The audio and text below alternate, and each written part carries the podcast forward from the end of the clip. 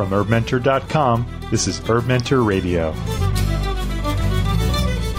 You are listening to Herb Mentor Radio on HerbMentor.com. I'm John Gallagher. My guest today is Dr. James Duke. Dr. Duke is an ethnobotanist with a PhD in botany, served with Missouri Botanical Garden in the earlier years, and for over three decades in several posts with the U.S. Department of Agriculture, including work with the National Cancer Institute, chief of the Medicinal Plant Resources Laboratory, and chief of the USDA's Economic Botany Lab.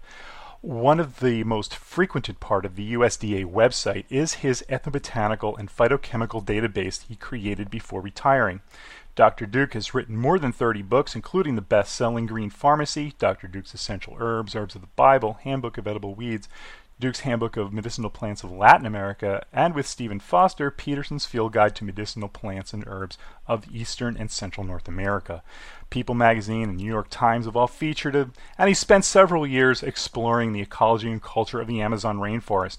You can visit Jim online at thegreenpharmacy.com, that's pharmacy with an F, where you can learn about the Green Pharmacy Garden in Maryland. And his books are available at your favorite online and real life bookstores. And he also has a great CD of plant based bluegrass music that he wrote, which we'll talk about in a bit. Jim, welcome. Thanks, John. Long time no talk. Oh, this is the first time we've talked. It is, it is, and I hope we can have lots of talks because you know, like uh, your your the Peterson's Field Guide, I think was the very first. Probably a lot of people have told you this, the very first medicinal plants book they've ever purchased. so it's an absolute honor to have you here. It's like a well. Let me add, John, that as you as you called, I was working on a third edition of that very useful book. Well, I, I'll get a copy of that too, and I, I so appreciate that work. So this is kind of like, you know, this is this for me. This is kind of like you know, like interviewing like a rock star or something. it's like, wow, it's really Jim Duke. so I appreciate that. Um, yeah, and um, you, I imagine there's been so many books you've written. I mean, I, mean, do you, can you even keep track of, of all the I I would be hard pressed to say exactly how many volumes are out there that bear my name first. Uh, that's amazing. Um, and, um, and, you know what I'm going to do for folks too on herbmentor.com where in this interview is, I'm going to have all the links to the, the, the sites like the USDA databases and all uh, that people can link to and check out. Um, and uh, let's see. Oh yes, and and the, the Green Pharmacy Garden uh, where is that is that like right where you live or near where you live? That is in my backyard. As a matter of fact, my grandson and I were through there this morning. Spring is happening. We've got snowbells have been in flower now for a month, and the Christmas uh, hellebore, I'll sometimes call Christmas rose, has been in flower since before Christmas. We've had a very gentle winter so far. Hmm, and that's um, and that's uh, is a place people can visit.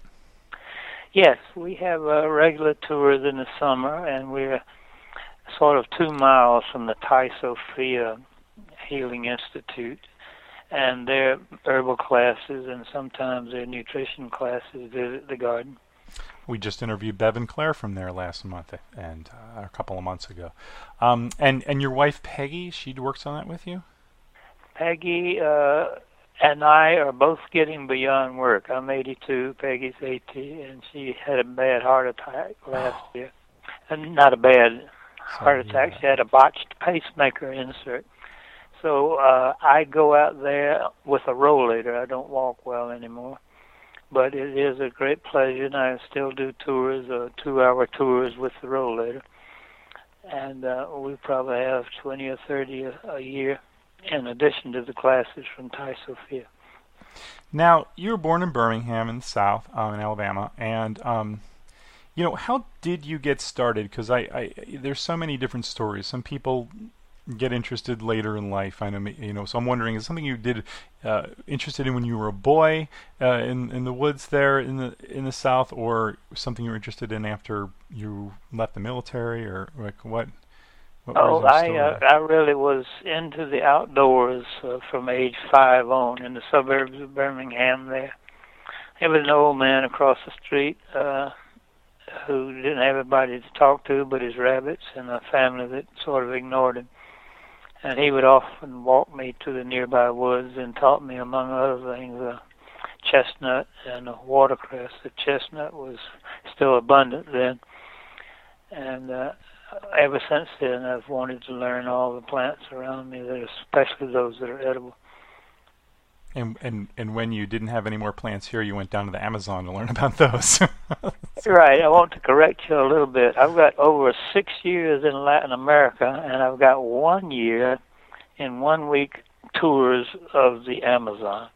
But more of my time was spent in Panama and Costa Rica until quite recently. Okay. But I first got to the Amazon in 1991 Eco Tour, and, I got hooked and went back three or four times a year thereafter. I've even had all my whole family on the Amazon for one week. Oh, that's incredible.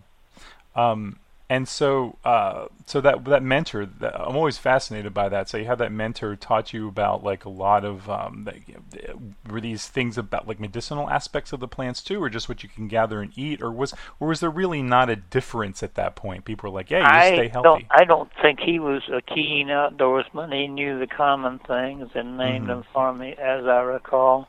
And it's a distant and a pleasant recollection, but I really enjoyed just walking and until I had this neuropathic problem, I've always walking has always been in the woods has always been my favorite pastime since age five.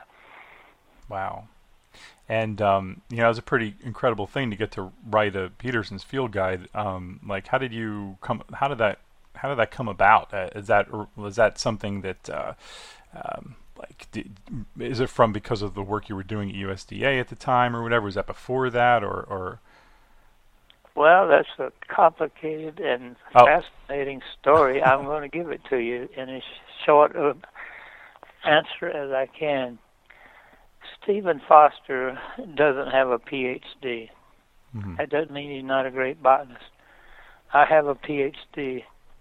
That, that doesn't mean that I'm a great botanist. It just means I went to school more. Right.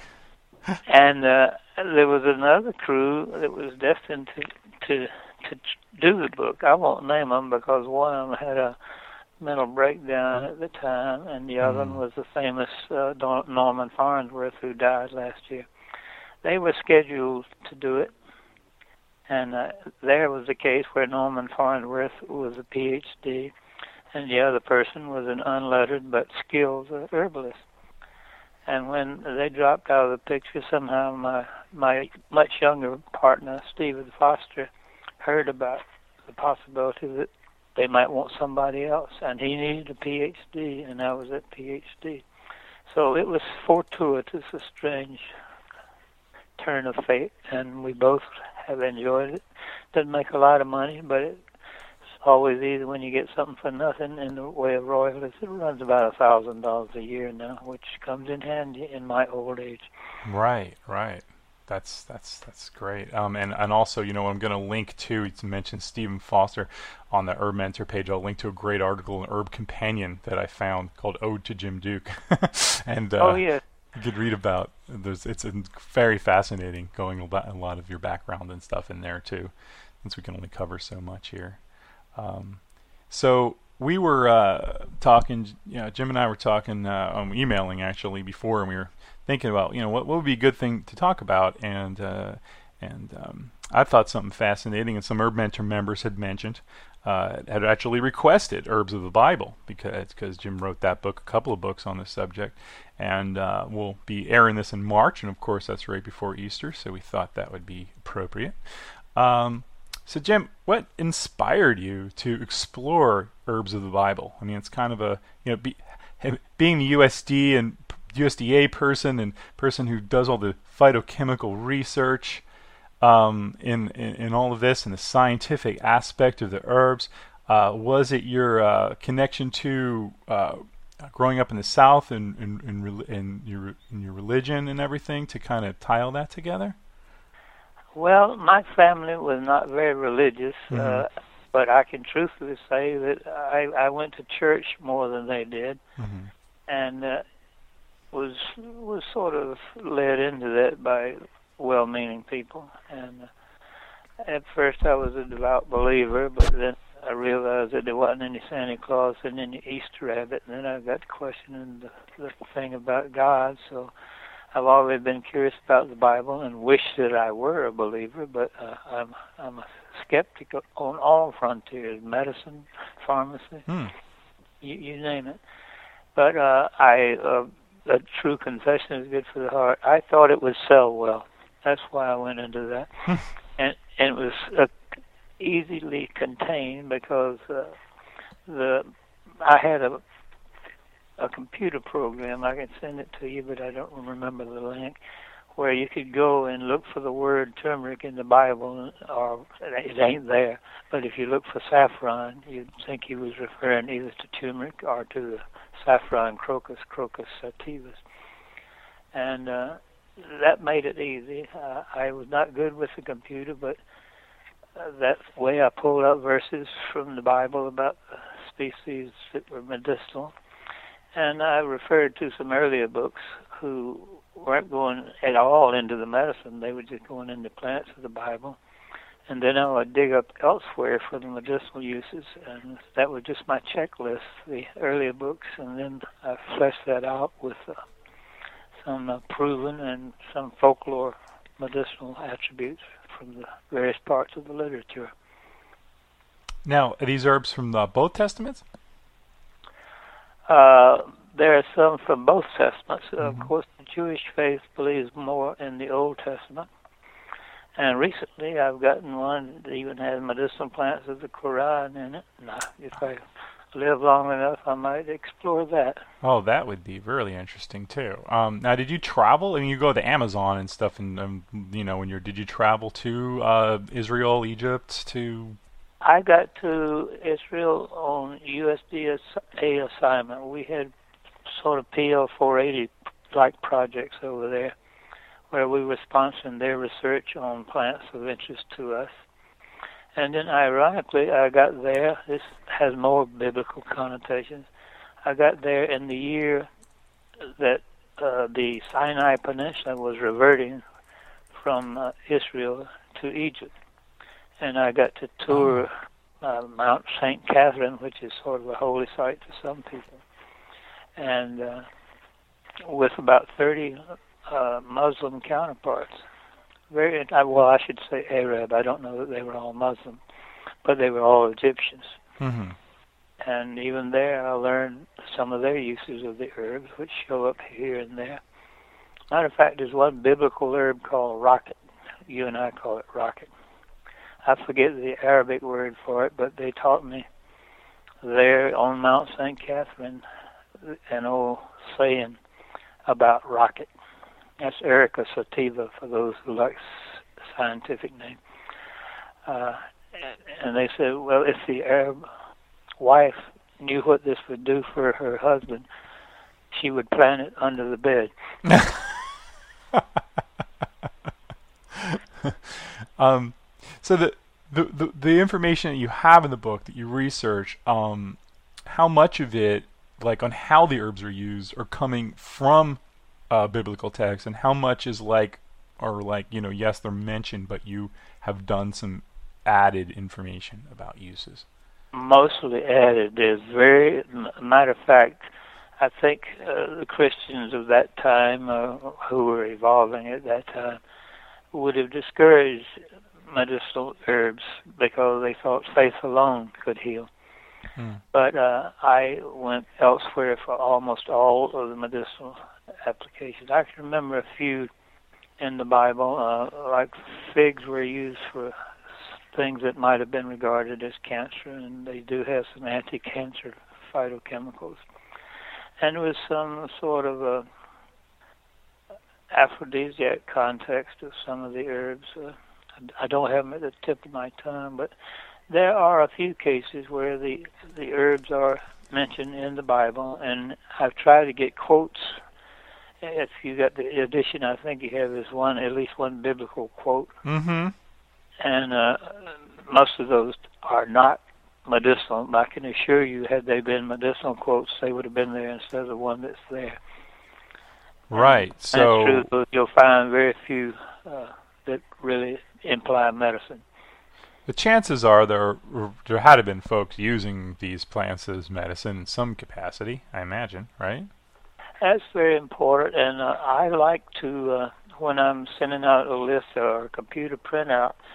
I've programmed it now where it will say biblical because if you believe in herbs and if you believe in the Bible too, then that doubles your chances of, uh, of success with the herb because he who believes has got an upper hand.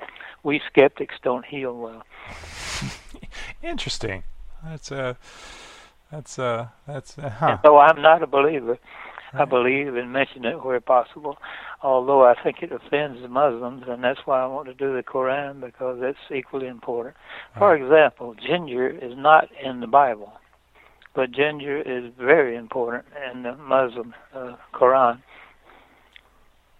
That's I wow okay that, that's so um so then have you seen the because what because if I look through this, you know, you have a there's a, you know a lot of it's it's for the home herbalist can definitely get a lot of great information from this and, and learn some different things and a lot of folklore information all and when you were starting in, in the botanical and the scientific community in the early 60s um, and you have a career that spans 50 years um, how how far I mean are, are are are we all going in the in the right direction that you have would have liked folks to, you know to be going in as far as using uh, you know plants more and more for medicine? No, let me interrupt you. We're we're we're heading in the wrong direction thanks to the FDA, the FTC, and big pharma. Well, please go into this, please. I'd love to hear what you have to say on all this. Well, they prescribe uh, things that were approved 10 years ago, but since then they've killed hundreds of people. And it takes them another 10 years to get them off the market. But uh, the pharmaceuticals taken as prescribed in a hospital kill more than 100,000 Americans a year. You can't come up with a head count of 10 for any herb unless you talk about smoking tobacco. Wow. So uh, the pharmacy are three orders of magnitude. Pharmaceuticals, prescription pharmaceuticals, are three orders of magnitude more lethal than our trusted biblical herbs. And, and uh, yeah, go ahead. I agree there is some poison in the plant literature, but we our ancestors were smart enough to learn that. I agree there are some healers in the wild plants, and our ancestors will learn to recognize that. Our ancestors learned how to recognize what was edible. I think they clearly recognize what was medicinal too, and those are the folk medicines that have survived the the stamp of time. And they're not going to kill anybody. Still, the FDA discourages us from even claiming that turmeric could uh, prevent cancer much less heal cancer. But I was just communicating with Dr. Bharat Aggarwal from down at the MD Anderson Clinic in uh, in Texas, probably the world's authority on turmeric, and he even he and I agree that if we had cancer, already had it, and even if we were on chemotherapy, we would take get turmeric. And that, by the way, is believed to be what is meant when saffron is said in the Bible and it's said only once. There's only one occurrence of the word saffron in the Bible, but it has more things, more activities that would help with uh, with cancers of various sorts. And in some clinical trials, uh, one or two of the compounds from turmeric have done better than pharmaceuticals. Do you, do you uh, use turmeric on a, on a, daily basis? Is it a good thing for people to take uh, preventatively, or just put in their food, or make capsules, or what do you recommend? I have beside me turmeric capsules, but we actually grow it in my green pharmacy garden. It's in the greenhouse now, but we have it in several plots uh, of my my garden. By the way, has uh, 80 plots, and in those we've got a stone with the label. We got one called cancer. We got one called uh, uh, heart. Oh. And we got one called diabetes, and I believe the turmeric is in all of the above. So and it's really in about 20 plots. It's it's competitive with garlic. If I had to name the most important spices, Hmm. uh, three, four of them are biblical: uh, onion, garlic, cinnamon, and that saffron turmeric. And And just just to make the the five, ginger would come in close but that's not in the Bible. right, right. But is it the kind of uh, thing where, as if um, you yourself, or do you recommend that people use these plants, just you know, making sure they're getting it in their diet and like spicing their food, or do you need higher amounts? So like, uh, I think that if if I had active cancer, I would take more than I do, but I get a lot of it with turmeric and with curries. Oh, right, Curry. Curry chicken is a very favorite of ours, and uh, it's it's what makes mustard yellow. You know, at least if you got a jar of French's mustard, it's due to uh, the uh, the turmeric in it. Oh, that's interesting. I never even realized that that they've been adding turmeric all this And time. of course, we're just 30 miles from McCormick's. We have uh, some McCormick's racks, and we can shake it onto anything. Mhm. And I like it with stuffed eggs, for example. oh, yeah, of course, that's great. The mustard, of course, too. But, uh, But have you I- have you seen though? I mean, just in the people use. I know with the FDA and what people are doing in the medical world, but just uh, as far as people taking more of an interest of health in their own hands, wanting to learn about plants. I mean, since you first released the Peterson's Guide, I mean, there must be a larger amount of interest in people that you've seen in more recent years than than than when you first put that book out. No. Yes, I would say interest is greater, but the discouragement, thanks to Big Pharma, is oppressive. And uh, they keep blasting the herbs as being dangerous when nothing could be farther from the truth. Right, right, and that's, you know, I always try to be this optimist in, in that in that kind of stuff. But like, you know, you're a person who was working in a government structure for all those years, so you, if anyone, have the, probably the most realistic uh, view of that. So yeah, uh, USDA has its own faults. It recommends the wrong things for a heart healthy diet. So uh, not just the FDA and the FTC, but uh, USDA condones uh, inorganic ag- agriculture, which I think is bad, and they push GMO, which I think has some serious drawbacks. So I'm not worshiping the USDA as compared to the FDA. was that always your viewpoint in, in all of this, like through all of your years working there, or is this like as you discovered more and more? I mean, was there a time when you just thought that the work that the government structures were doing were were like you know cutting edge and great, and then Yes, later there was a time that uh, I became uh, more jaundiced as time went on. right, and then you kind of started seeing the uh, the, uh, the right because the more research you're doing, of course, and you're seeing all of this, and in the um, databases that I mean that you've done, you've done all this phytochemical research. Um, I mean, you were actually able to see, uh, and I, and I believe a lot of the charts and things that I've ever seen that show the minerals or what's in plants like nettles and lambsquarter. I think they they probably all came from your research. I imagine, right? Actually, no, I've never. I've, I've done very few analyses myself. I didn't Oh. do any, but I paid for some Mm-hmm. on Camu Camu from the Amazon, and then uh, a few others I've had checked out. But I compiled it from the published literature, including the USDA literature, but I put it into a different framework. Uh, USDA and nutritionists tend to prefer to talk about uh, 100 grams, which is half a cup. Mm-hmm. And you know, 100 grams of uh, grapes is not nearly as biologically active as 100 grams of raisins, even if it were the same raisins, because you just shed all that water. So the raisin is nutritionally dense, and the grape is nutritionally dilute. So I put everything in my database into a calculated zero moisture basis Oh. and that that tells you how much you get. Uh, that makes things comparable, but you cannot compare a raisin and a grape, even though they're one and the same thing, Right. because of the water content.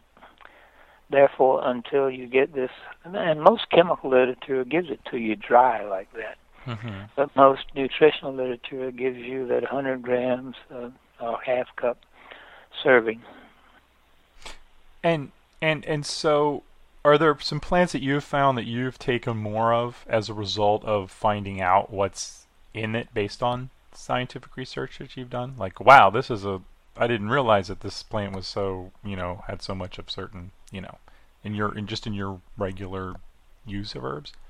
Uh, yeah, I I would say that I've upped my intake of the wild herbs, especially stinging nettle. Mm-hmm. Although it's not native, it is biblical. A different species was in the Bible. Mm-hmm. But the stinging nettle, once you cook it, doesn't sting anymore, and it's one of the best sources of boron and very good in many, many different nutrients. Right. And and you find yourself eating it more? Or do you make tea or? I am more inclined to add it to soups or to cook it spinach, but with a lot of onion and garlic, all Mhm. three being biblical Mm-hmm. and all three being nutritionally complementary. The onion's got more of this nutrient called quercetin than anything else. And it's mostly in the onion peel. Now, I don't like onion peel in my tea, but we frequently cook it in the water and then take it out and then add the uh, the meat of the onion rather than the husk of the onion. But husk of the onions, you might remember. Well, you're not old enough to remember, but we used to dye Easter eggs with uh, onion skin tea. Oh, oh, my my wife does that with the kids in Easter. She, yeah. Right. she- And that's due to quercetin in part, which is a yellow flavonoid. But it ain't, it's more brown than yellow, the egg. I won't say it's a very Oh. bright yellow. oh, I think turmeric would do a better job. Good to know. So I was thinking maybe we could just cover some herbs specifically. Like we have talked a little bit about onion and and, and a few, but um, there are some plants I picked out from the book and uh, just see what you thought about them and and all. So um, some that really stuck out to me, like like almonds, for example. So what do you? Would you like to talk about almonds? Ah, George, this is a coincidence. I was just looking over that today and writing a book review about Bharat Aggarwal's new book, uh, Healing Spices. Mhm. And uh, he makes the amazing observation in his small chapter on t- on, on almond that only two ounces uh, will give you your daily supply of monounsaturated fatty acids. Wow. But more incredibly to me, it will lower the blood pressure, it will lower the cholesterol, the bad LDL cholesterol, Right. it will lower the triglycerides, it will lower the, the blood sugar, and it will lower, much to my surprise, and one that would, should make me eat more almonds, this C-reactive protein, which is another indica- indicative species for a heart attack. Mhm. But it raises the good, or HDL cholesterol. I see. That makes it what I call a herbistatin. Okay. And uh, A, he, a herbistatin is nothing more than an uh, herb that will do what the very harmful statins will do. They'll lower the bad cholesterol and they'll raise the good cholesterol. And and I imagine uh, in, the almonds, even if they've been, uh, you know, even the salted ones you get in the store, should they be being purchased raw and? Well, at 82, I'm I'm not avoiding the salt shaker, right. but I think younger people should stay away from that salt shaker and that sugar bowl. right, right. That's good But- advice. Stay away from the salt shaker and the sugar bowl. I like that. And in my old age, I'm snaggletooth, and raw almonds are kind of dangerous for me to eat. So I actually put them in my smoothies, and I have a crunchy smoothie. If, if that's not a contradiction in terms, but any hard nut that I don't really want to risk wedging in between my teeth, I put in a smoothie. I wonder if you could put the turmeric in the smoothie. uh, I will do that with vegetables. Uh, I frequently do carrot juices and or squash juices. nice. And actually, my trainer says I'd be better off doing more vegetables than fruit smoothies. But I tend to enjoy the fruit smoothies a little bit more. And like I say, I can't live forever, even though my mother lived to be 99 and her mother almost 101. I don't want their last decade. And they were bedridden most of those 10 years. I see, I see. But that uh, almond is easy, and that is a biblical one, by the way. Oh, well, you're going through the Bible list right now. Right, yeah. I have some of, you know, that kind of really stood out to me as ones that people might have around or are familiar with or use in the kitchen. I'm thinking, uh, looking at, uh, well, aloe, for example. That, that of course, that would be in the climate in that area too. And so is is that so? That's actually mentioned too, huh? Yeah, and there's a paradox there in the Old Testament aloe refers to something called eaglewood or aquilaria, which we don't know much about. But in the New Testament, I think I've got these right. One one version, it's uh, it's the aloe that you and I know as a sort of cactus-like herb. Mm-hmm. It's very good for many things. And I don't know, I've never known and experienced this aquilaria, the aloe of the Old Testament and I don't think I should call it aloe, but it's A L O E S is uh, frequently used. And I, I use this topically. I don't add it to my smoothies, but the succulent juice inside that is a very good topical medicine. Mm-hmm. On one of my trips to Africa, a, a guide there showed me how you could use this juice from the aloe as a preventive for sunburn. And so I did one arm with it and, and left the other arm as a control, and you could see the difference after just an hour in the sun. Wow. I don't, I don't think it's gotten into literature, but uh, it's it's an observation that it will serve as a sunburn preventive. Right, right. Sort of a little bit like I've seen St. John's wort do. And of course, it, in that same area of the plant, there's some potent laxatives, uh, anthraquinones, which are biologically active, and are perhaps overpromoted for cancer prevention. But uh, it, uh, aloe does have some uh, cancer reputation, but I'd vote a whole lot more on the cinnamon, the garlic, the onion, and especially the turmeric. You know, I, I'm I'm not I, am trying to because I'm just flipping through the book. I, I don't know if you listed here, but you know when people call cottonwood uh, balm of Gilead is that's a different balm of Gilead that's mentioned in the Bible, right? I do have a Populus in there, and oh, popu- okay. argu- arguable. Uh, it's uh, I think there are at least four different interpretations of what is the balm of Gilead of the and I think it's probably closer to our frankincense and myrrh, but I'm not, I'm not sure. And you know, there are no voucher specimens, no herbarium specimens to tell us for sure what they meant. Mm-hmm. So I have to confess that I have two alternatives for uh, saffron in the Bible. One being the turmeric, and the other being the saffron, the golden, another golden spice. And uh, nobody will nobody could be sure because either could be grown in uh, in the warmer parts of Israel right. or the Holy Land. Right, right. Okay. Um, now, what about my my personal favorite dandelion? Dandelion is not listed by that name, but we assume, and this again is presumption. We authors tend to take a literary license or whatever you call it. And uh, it's assumed to be one of the bitter herbs of the Bible. Mm-hmm. Ironically, in the Old Testament, the maror, which is a Jewish term, is horseradish. But horseradish was not listed by that name, by the name horseradish in the Bible. But I think that is the most important bitter herb to the Jewish faith. But I list in that same breath other rela- related species that occur there, chicory and uh, endive. Mm-hmm.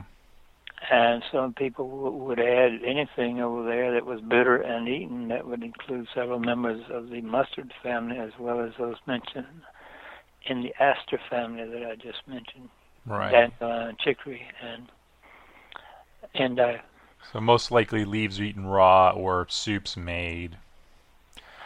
I have never enjoyed those much, but I have eaten all parts of the dandelion except the plume on the seed. There's not much substance to a seed, but like most sunflower seeds, it's it's a diminutive sunflower seed in the order of things. Right. And uh, I enjoy most a vinegar pickled uh, that corm where the root and stem come together mm. at the mm. ground level. Blanch that, and it's pretty good. You know that. Th- thanks for saying that because you know, I've eaten so many parts of the dandelion, but I always kind of avoided that part. So I think I'm gonna have to now try that. Well, so. it's it's also good for hepatitis and jaundice, meaning it's hepatoprotective. Right. It's one of the, has one of the most folkloric and scientific uh, records for hip sparing the liver. Yeah, so I always try to have some dandelion root every day. That's one of my things. Along let me let me add the milk thistle is another great one for the liver. Mm-hmm. And those seeds are kind of hard to get, but we grow it here in the garden, uh, and it's becoming a weed. And it's growing in the plots that we don't want it, but it never grows in, in the liver plot for us. showing us that the liver is important because it's needed everywhere. So it wants to show itself in all the plots. um, now, what about? We talked a bit about garlic, um, and of course, gosh, you could go on and on about that. Uh, um, but uh, that that until recently was my numero uno, but now I really think I'd go more with the turmeric. It's it's a coin flipper. Wow because uh, that's good to know. Because you know, I've I've asked a lot of herbalists like if you had one herb to choose, and, and many many pick garlic, but now you're you're saying, well, you know, maybe turmeric. that's great. All right. Well, I can go to my database and ask which spices are best for which diseases, and and print out what the evidence is, so you can look it up yourself if you don't believe me. Oh, we believe you. um, what about uh, olives, which is must be listed, of course, as a important food, right? And for oil and so much, but uh, but what? Yeah, ironically, off the tree they're not fit to eat. Mm-hmm. But processed, they are are very good, and as with the almond, that's a very good source of monounsaturated fatty acids. Mm-hmm. And the oil, at least, tends to have this homeostatic approach, raising the good cholesterol and lowering the bad cholesterol. Right, right. Uh, most of the studies of late have been on what might be considered a waste product, the leaves. I don't think people ever ate the leaves, but uh, they've got some compounds, oleuropein, that's uh, got a magnificent range of, uh, of biological activities. Mm-hmm. But the oil, the olive oil in the Bible was more frequently used for anointing, which would mean you know putting it on the feet or something, than as a as we use it as sort of a, spicy additive to our our meals. Now, I mean, okay, so you say that about anointing, and it makes sense that in the Bible itself, in the book, that you're going to have more ritualistic uses of the plants. Um, then I guess that it would be uh, listing medicinal edible uses. It's just too bad there wasn't a, a an herb or plant geek that wrote one of the gospels that could kind of you know tell it from that perspective. That would have been helpful. yeah, we'll, we'll really never know. There were old doctors in in the biblical times who were recording some of the Greek and the various uh, but these were botanists or doctors writing about the plants, and in almost all cases, the Bible has been written by non-herbal types. Mm-hmm. Yeah, so it's like more, it's more like just guessing, or we're just kind of going through and saying like, okay, like finding evidence of the plants, and then just you know, especially because a lot of these are food. We're talking about olives and garlic and almonds and things. Um, juniper, you list. So juniper, uh, how is that mentioned in, in the Bible? I would have to look at the book to see what it says. I mm-hmm. would go to uh, the generic name for the juniper, and I don't think it would have anything to do with our modern concept of juniper, but it would be the the plant, like I believe it's. Ooh, you're straining my senile memory here. Well, uh, uh, in in um, yeah, well, on If page you've got it open to that. yeah, uh, page one fifty four. But it's interesting. Two Chronicles. It says, "Send me also cedar, cypress, and algum timber from Lebanon, for I know that your servants are skilled in cutting Lebanon timber. My servants will work with your servants to prepare timber for me." In abundance, for the house I am about to build will be great and wonderful. So maybe more. They're talking more, you know, tree or construction or Yeah, this was a, a major timber tree of the Mhm. region. Cedars of Lebanon, and I believe the genus is Cedrus. But uh, what's what's the scientific name given? Uh, the? Juniperus oxy. yeah, it is a juniperus. Okay, that's the same as our red cedar out east, and I think you've got one a Mhm. white cedar out west. Mm-hmm. But they're all good timbers, and the berries of our eastern juniperi, shall I say, are one of them is used to scent a flavor gin, so it's marginally a food, but certainly not to be consumed in large quantities. Right, right. Um, another one that kind of struck me was pomegranate.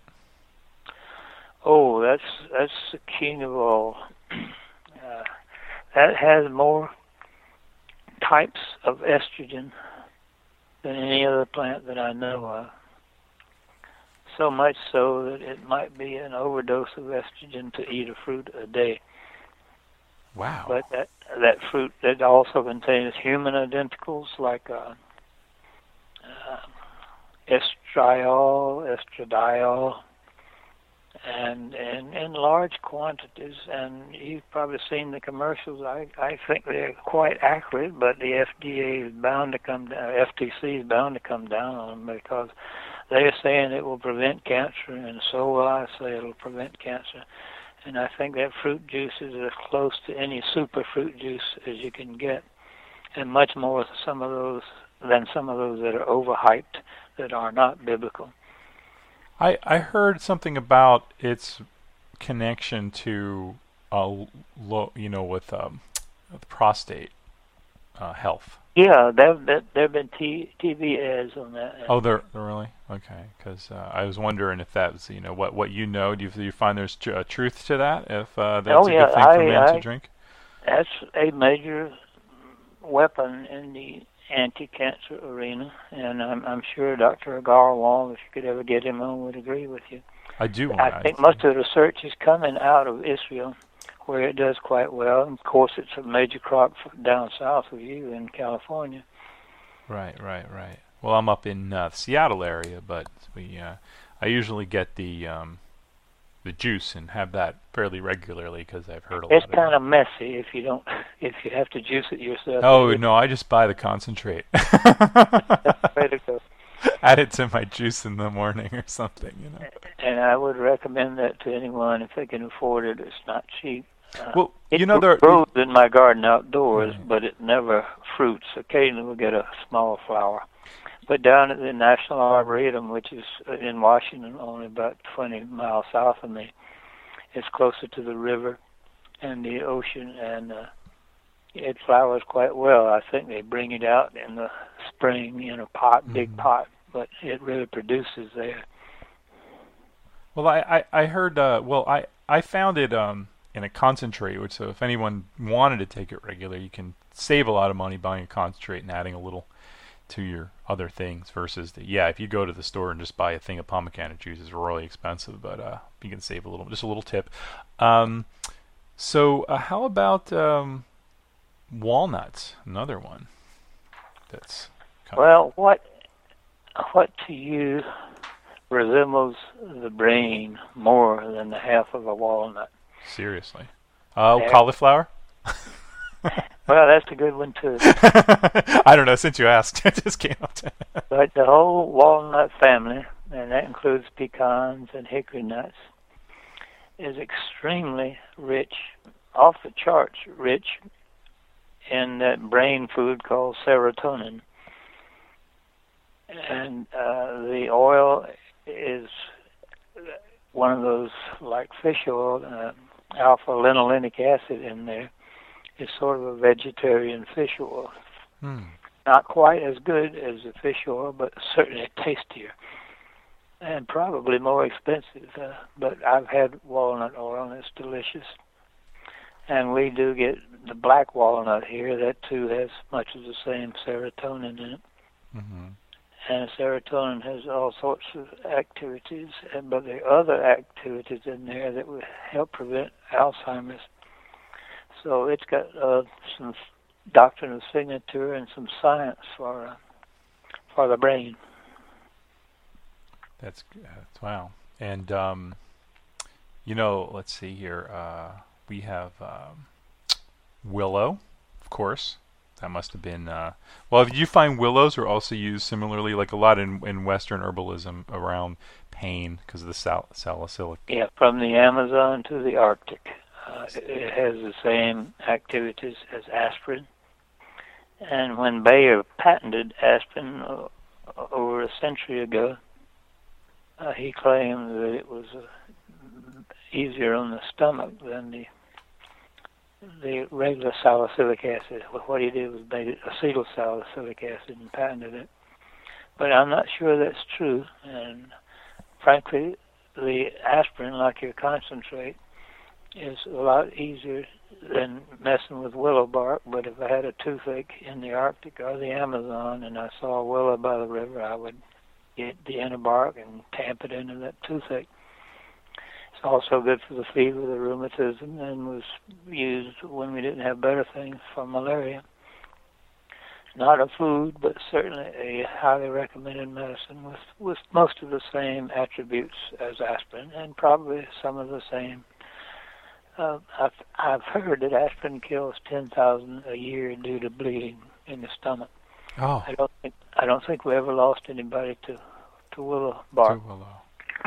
Wow. You know, I I'm looking at a lot of these and saying like, wow, you know, with a lot of these that we get access to locally, especially in North America, from maybe almonds to to walnuts to so many. I guess it depends on where you live, on where things can grow, but it seems like there's always a species of willow wherever you are. Are there any of these other herbs I'm trying to look in here that like willow that natively would have grown around the world at that time? Um, just really struck me just looking at well, that. I'm going to the table of contents. Uh, I don't get that in the tropics very often, though. Right. Maybe in the drier tropics, it's grown as a crop in Egypt, but uh, along the the humid Amazon, I, I don't see it. Right, right. Okay. I do see the giant canes, but they don't go to the Arctic. Right, right. So I think you you hit on an interesting point. The, the genus, the willow genus, is uh, what's the word for it? Everywhere. Everywhere. If, oh. if any plant is there. And I imagine looking at the list here, if you're going to look for similar things around, also, well, there's wormwood, so there's always going to maybe be some kind of art, is like kind of artemisia or something like that around. Yeah, I'm glad you brought that up. Uh, Artemisia is a genus with over 500 species. Mm-hmm. And I think uh, mugwort, it, of all the herbs that I use, that's the one I use nightly because it corrects my tendency to have bad dreams that I can hardly escape from around 5 o'clock in the morning. If I chew my mugwort after dinner, I don't have that problem. But if I forget, as I did last night, I'm liable to get into recurring dreams that I wake up and say, "Oh, I've got to forget about that," and uh, go back to sleep, and I'm back with the same dream or same sort of dream. And I was never believe in mugwort until this year, but that's Artemisia vulgaris. But I have grown in my garden what Gates is. Bill Gates is very interested in the uh, Artemisia annua, which is the only one, according to some authors, of 500 species of Artemisia that contains that very famous antimalarial artemisinin. Mm. And uh, that, I think, is going to get abused like quinine was, and we're going to use pure artemisinin, and then people will get resistant to it. But if we took the whole Artemisia with all the alkaloids there, resistance would not develop, or certainly not in ten times as much time. That's yes. That's uh, so. It's really about um, you know, and that kind the whole of plant the is whole better plant. than these isolated chemicals. right, which is interesting because a lot of the research you were doing was checking out a lot of isolated chemicals in a lot of your work, right? And then now you're more like, hey, it's really about the whole plant. Yeah, I recommend wh- where possible. And in that case, there is some evidence that the isolated compound does quite well. But if you take the isolated compound, you, you might need a lot of that to get to a given therapeutic level. But then if you add the whole concentrate, then through synergies things improve.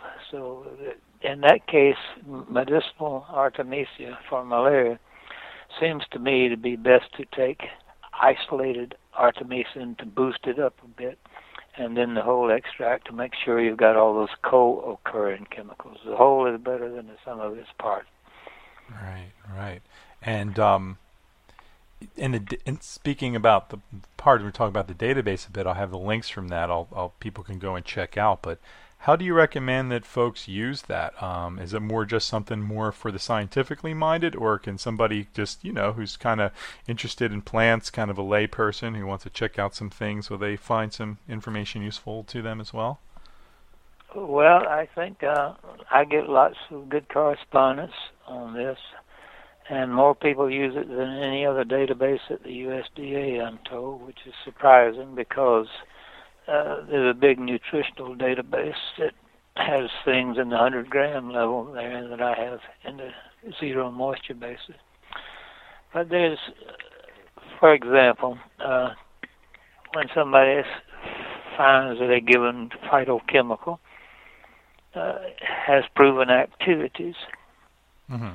and you want to know which plants have the most of it, there's a there's a, a query on the USDA database, and you list it, and they'll rank them from high to low if there are any with quantified data. And uh, people are always calling me with that question. I just print it out and send it to them and tell them you do it next time. Yeah. I put it on the internet for you. You do. Yeah, I don't want to do it for you. uh, so. Uh, you get terminally dyslexic, as am I. oh, I. You probably noticed it in my emails. Uh, no, no, no, not at all. Uh, so uh, I was uh, so impressed, Jim. Yesterday, I, I got in the mail, and thank you very much for sending me a copy. And I think it's probably one of the best CD titles I've ever seen because you can read it two ways. We can read this herb album, or we can read it herbal bum. And I'm thinking you kind of meant herbal bum. Uh, I, I meant to confuse you.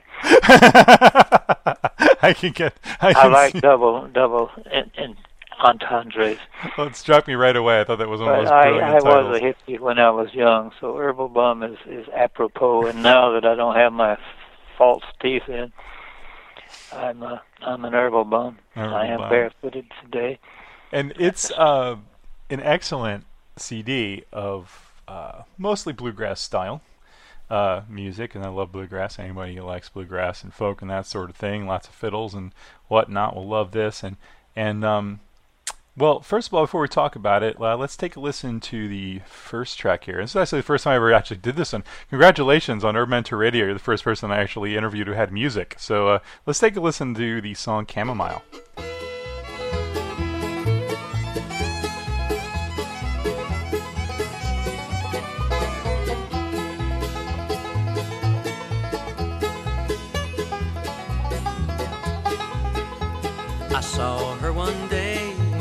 Above were gray.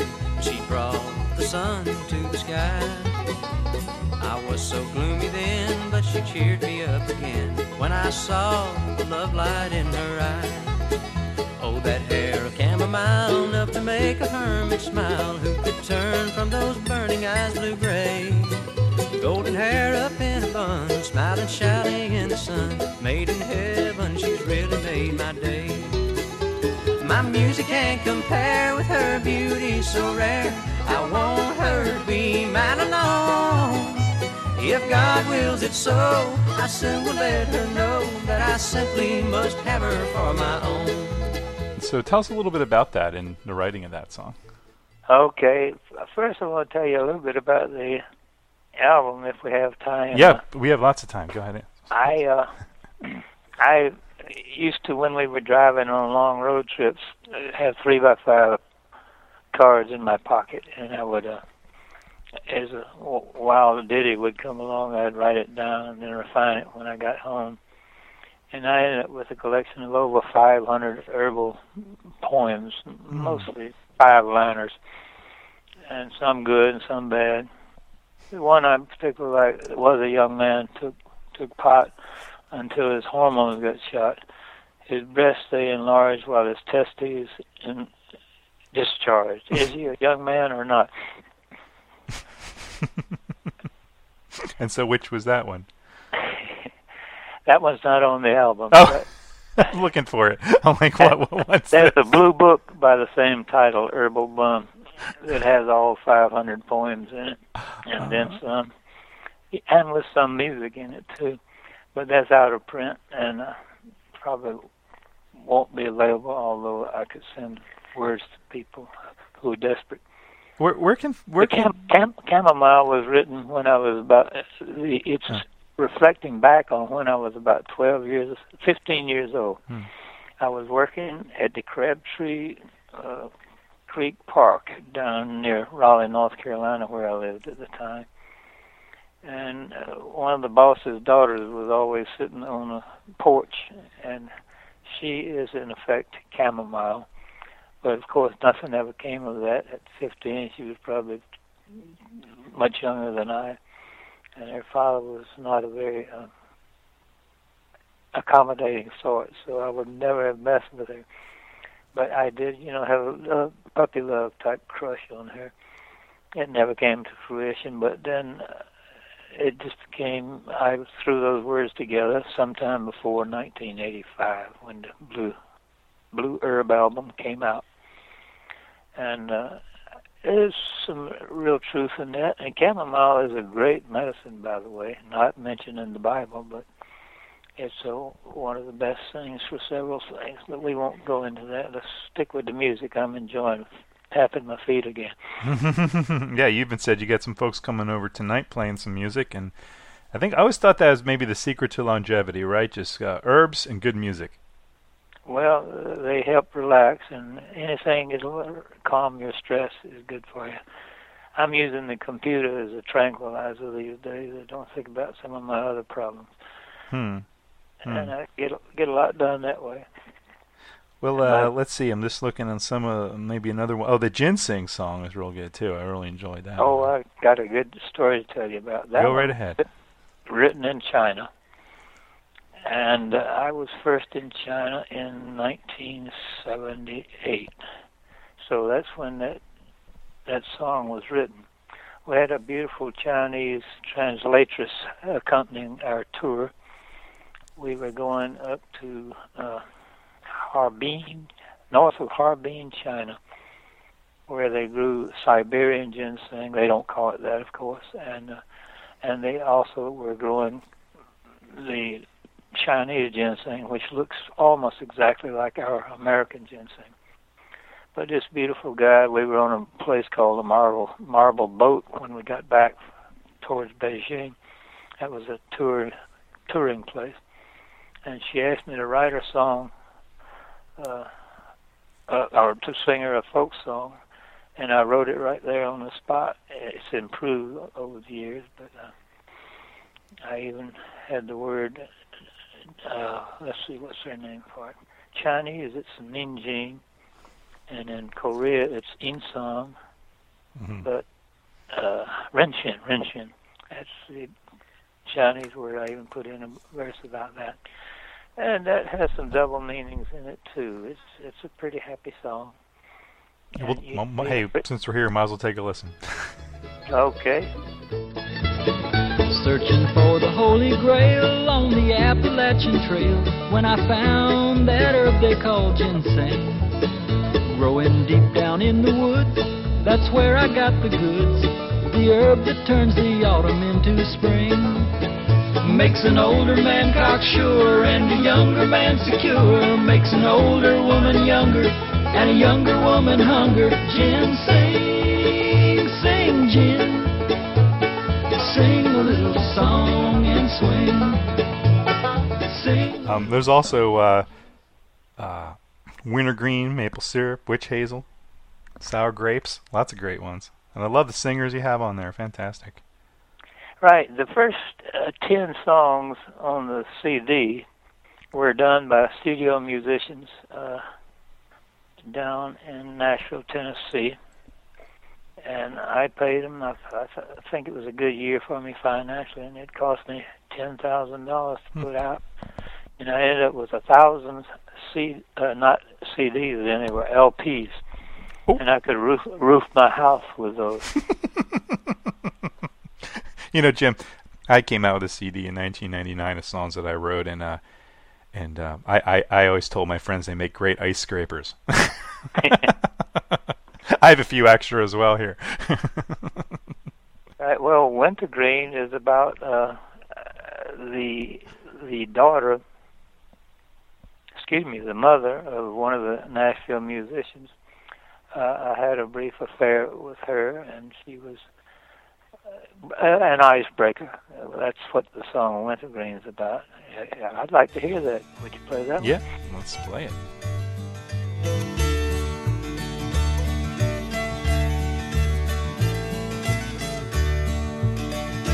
Wintergreen's a breath of spring on the wintry forest floor. It makes the body sing when the songs don't come no more. Wintergreen, where have you been?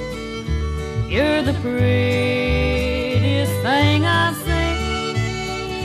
Breath of spring throughout the year.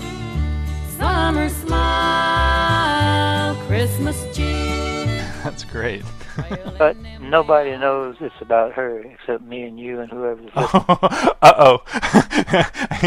this I is gonna get I out. You know, this is the internet. if I'm 82, she's probably 81 now. when did you record this then? If you did it in the LP era. Uh, the first 10 were done on that LP. Mhm. And then later the USDA asked me to write that song about Chesapeake Bay Oh. because they're having a Chesapeake Bay special. And he knew it, this was the USDA who ran a TV weekly. They had Don Elder was his name. And he called Duke, I want a, I want a song, a, a bluegrass song about Chesapeake Bay. And I wrote it before nightfall on USDA time. And I had my gang come over like they come over tonight, and uh, I taped the words onto my bass fiddle, and uh, gave words to the tenor, and, and I, I would do the harmony. And then then we recorded it and got paid five hundred dollars. So finally, I'm getting some return from my musical investment. Well, you know, now you're a professional. It, it made you uh, uh, an actual professional musician. But he never he never played it because he said it was too bluegrassy.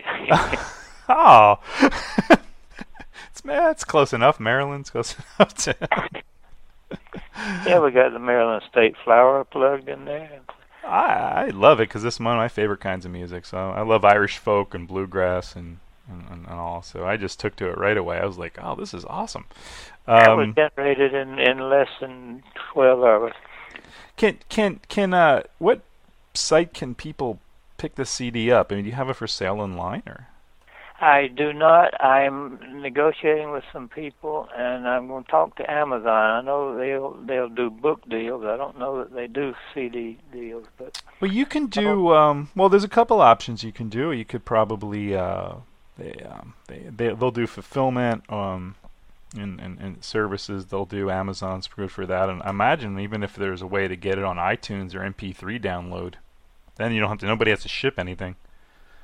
So that would be the way to go. And uh, I I don't have a whole lot of copies left of the CD, which is very convenient. But if they can come by, I can give them a box full of uh, LPs. Yeah. well, that's And good they can roof their house. come, come, come visit the Green Pharmacy Garden and take a tour. And if you mention HerbMentor, Jim will come out and he'll go up on his roof and he'll take off, snap off a copy of the album and give it to you. in season, we actually have uh, bluegrass sessions in the garden, and once in a while, I'll get a classical guitarist uh, who's got a great collection of guitars, and the music wafting through the four lanes of the garden is is very pleasing. Mm. And we usually do that for the volunteers more than the tourists. And that's at the this once again the Green Pharmacy Garden. That's with an F pharmacy, thegreenpharmacygarden.com, and you can also link to Jim's research databases from that site.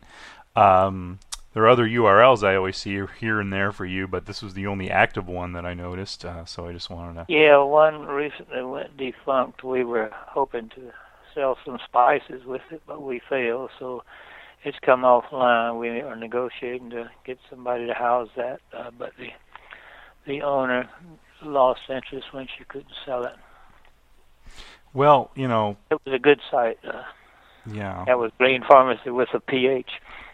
right. That's what I was looking at. So hopefully you can get that one back up. Um, well, you know, Jim, it's uh, been an absolute honor to have you on the phone here today. Uh, this is just so much fun, and uh, hopefully we can have you have you back sometime and uh, and um, you know having the accomplished herbalist and bluegrass musician here with us today.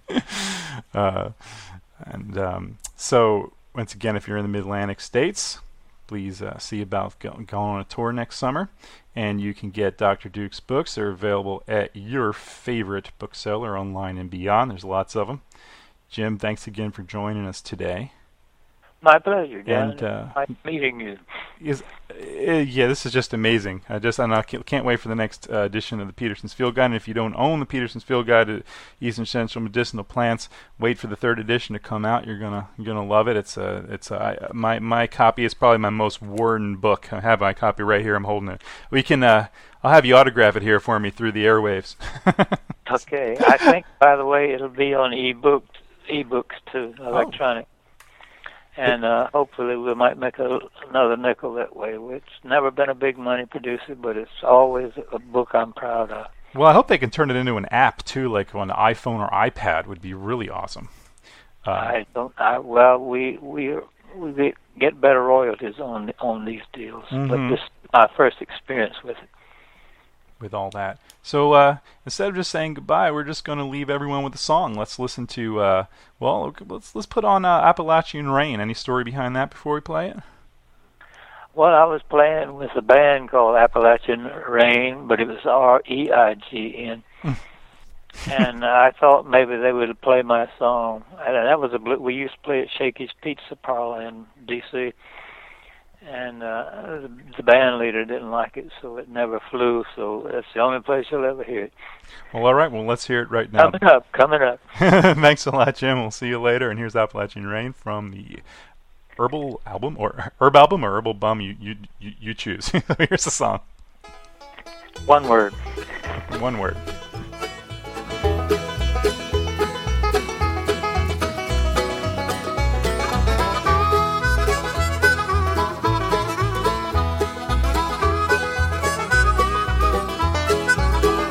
Never ceased to be amazed how the shack where I was raised kept me tied to my mama's apron string. Then the whole thing fell apart when my daddy broke her heart and he left the mountain on a flame. Appalachian rain, don't you rain on me again. I done got the blues on the run. Appalachian snow, don't you snow on me no more. I'm gonna take my love in the sun. We were much too young to wed, but that's what her daddy said. Much too green to be a mom and dad. So the knot was tied too soon. Appalachian honeymoon swept away the little love we had. Appalachian rain, don't you rain on me again. The blues on the run. Appalachian snow, don't you snow on me no more. I'm gonna take my love in the sun.